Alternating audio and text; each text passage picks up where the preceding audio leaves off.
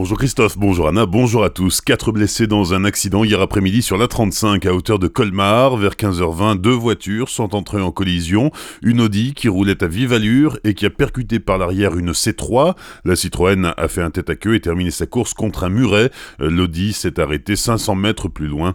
Un homme et 3 femmes, dont une enceinte de 5 mois, ont été hospitalisées. L'accident a bloqué la voie de droite, ce qui a provoqué un bouchon qui était résorbé vers 17h.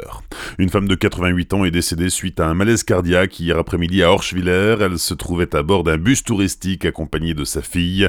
À l'arrivée des secours, l'octogénaire était en arrêt cardio-respiratoire. Les pompiers n'ont pas réussi à la ranimer.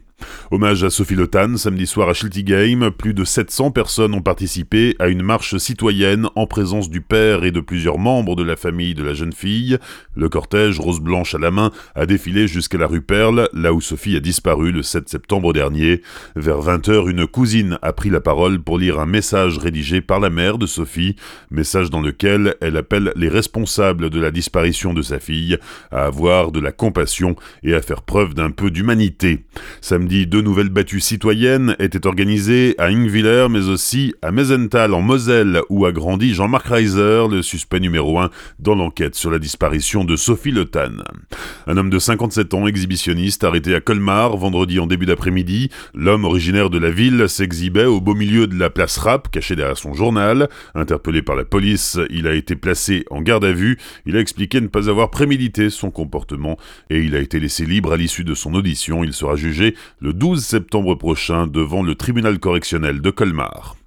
Un nouveau duo au service de la paroisse de Célesta. Hier après-midi, le père Joseph Lachman, originaire de la ville, a été officiellement installé comme curé de la communauté de paroisse de Célesta. Une cérémonie très officielle était célébrée en l'église Saint-Georges hier après-midi.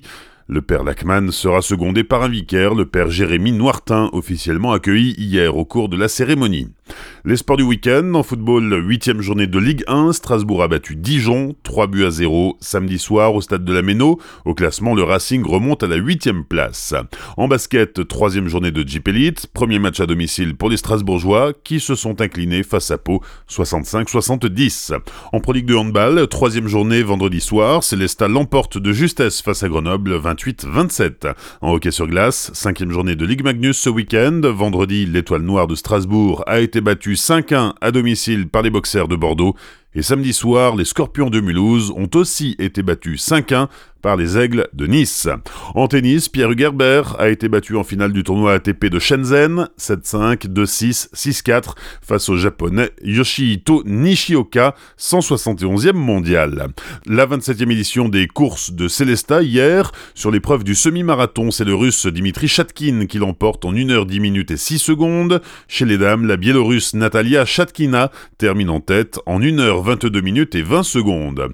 Enfin, le Suisse d'origine colmarienne, Boris Weber s'est qualifié pour le championnat du monde d'Ironman d'Hawaï. L'athlète de 37 ans sera confronté à 2000 autres sportifs parmi les meilleurs du monde. La course aura lieu dans une douzaine de jours, le 13 octobre. Bonne matinée et belle journée sur Azur FM, voici la météo.